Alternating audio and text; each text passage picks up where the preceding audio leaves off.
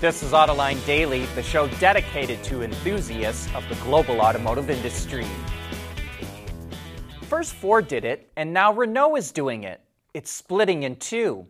One part of Renault will design, engineer, and manufacture EVs, the other part will make ICE vehicles.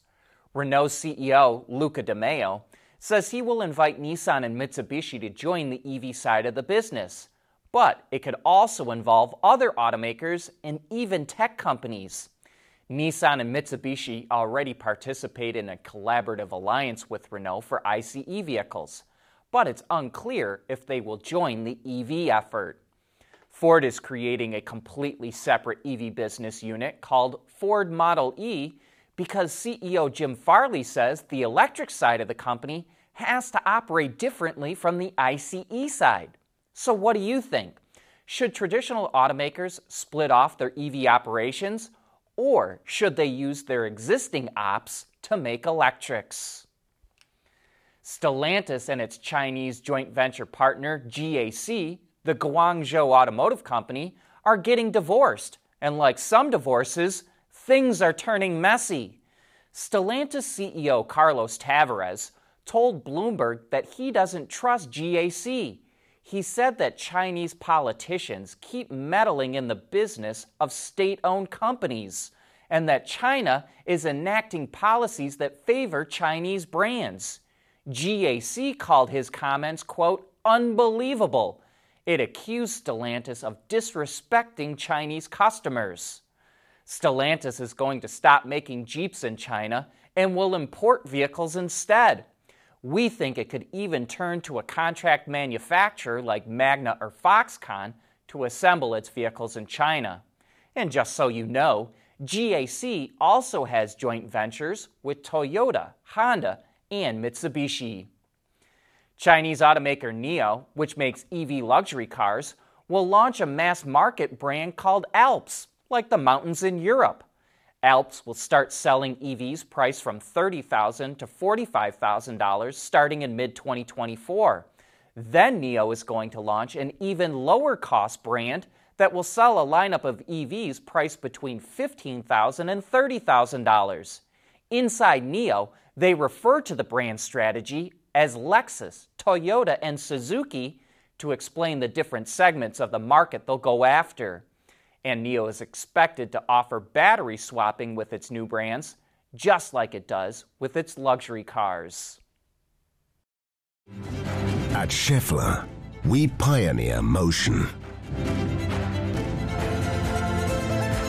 Electrifying mobility, manufacturing smarter, reducing CO2 emissions, making energy production clean. Schaeffler pioneers motion to advance how the world moves.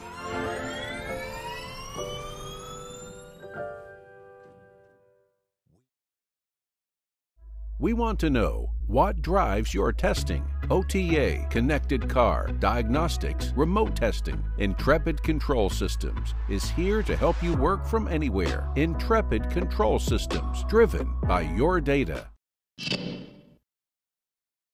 It really feels like the chip shortage is starting to ease to me. Not only are more automakers talking about the shortage coming to an end, but Ford is once again allowing customers to order specific content like wheels, color, features, and technology rather than just buying what's on the dealer lot.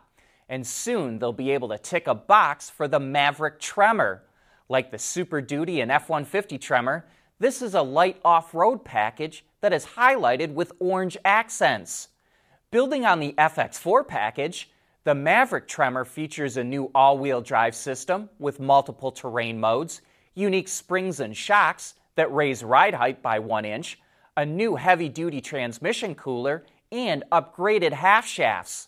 All of that adds about $3,000 to the price of an FX4 Maverick, which means the Tremor's price, when it launches in September, will likely top $30,000. Former FCA, now Stellantis CEO Sergio Marchionne once famously told people not to buy the company's all electric version of the Fiat 500 because it lost something like $14,000 to $20,000 on every one it sold. but that's starting to change.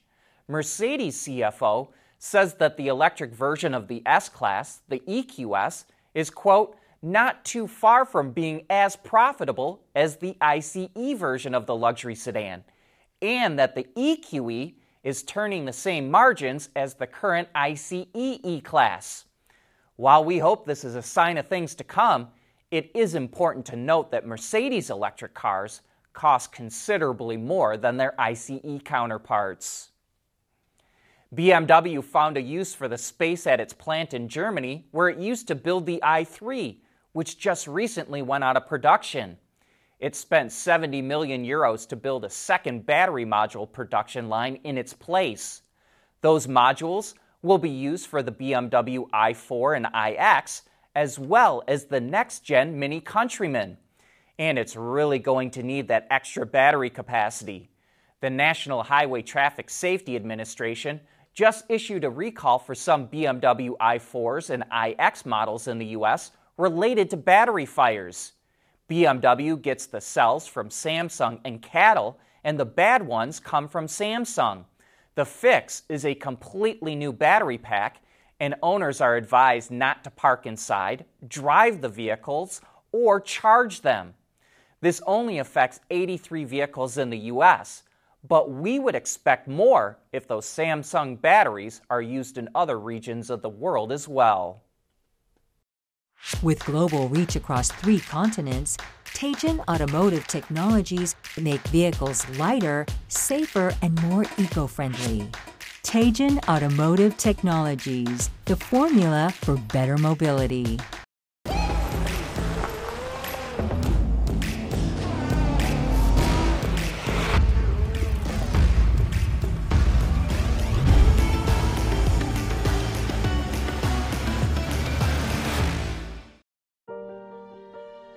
Future of Michigan is extraordinarily bright. Um, we have such incredible assets, and I think more and more we're realizing how to put those together in a way that's going to help this state really help lead the nation uh, as we go forward.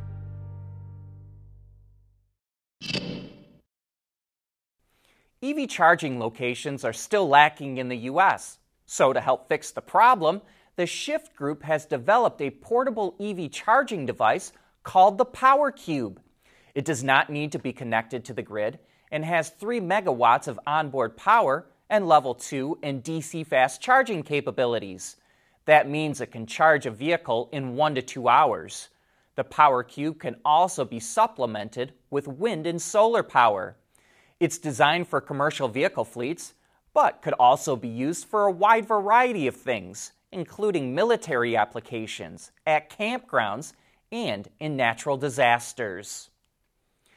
To help spur EV adoption, Australia is giving EV buyers a discount.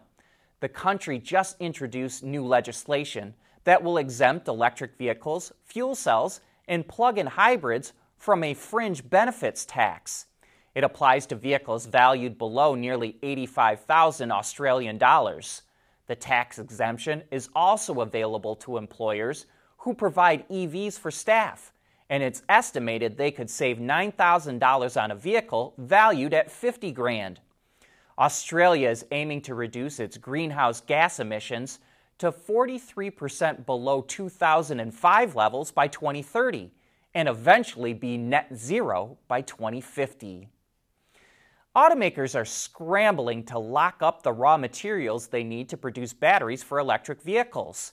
And now Toyota and Panasonic have signed a lithium deal with Ioneer.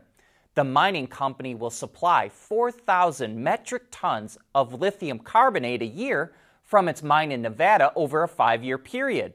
That's enough lithium to produce batteries for about 150,000 EVs annually. As part of the deal, the lithium must be used in batteries made in the U.S. for the U.S. market. Toyota and Panasonic are reportedly looking to open a battery plant in North Carolina. But that wraps up today's show. Thank you for tuning in.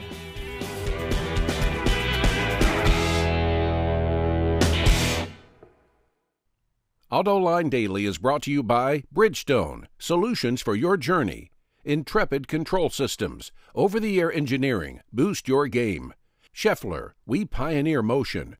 Teijin Automotive Technologies, the formula for better mobility, and by the Michigan Economic Development Corporation.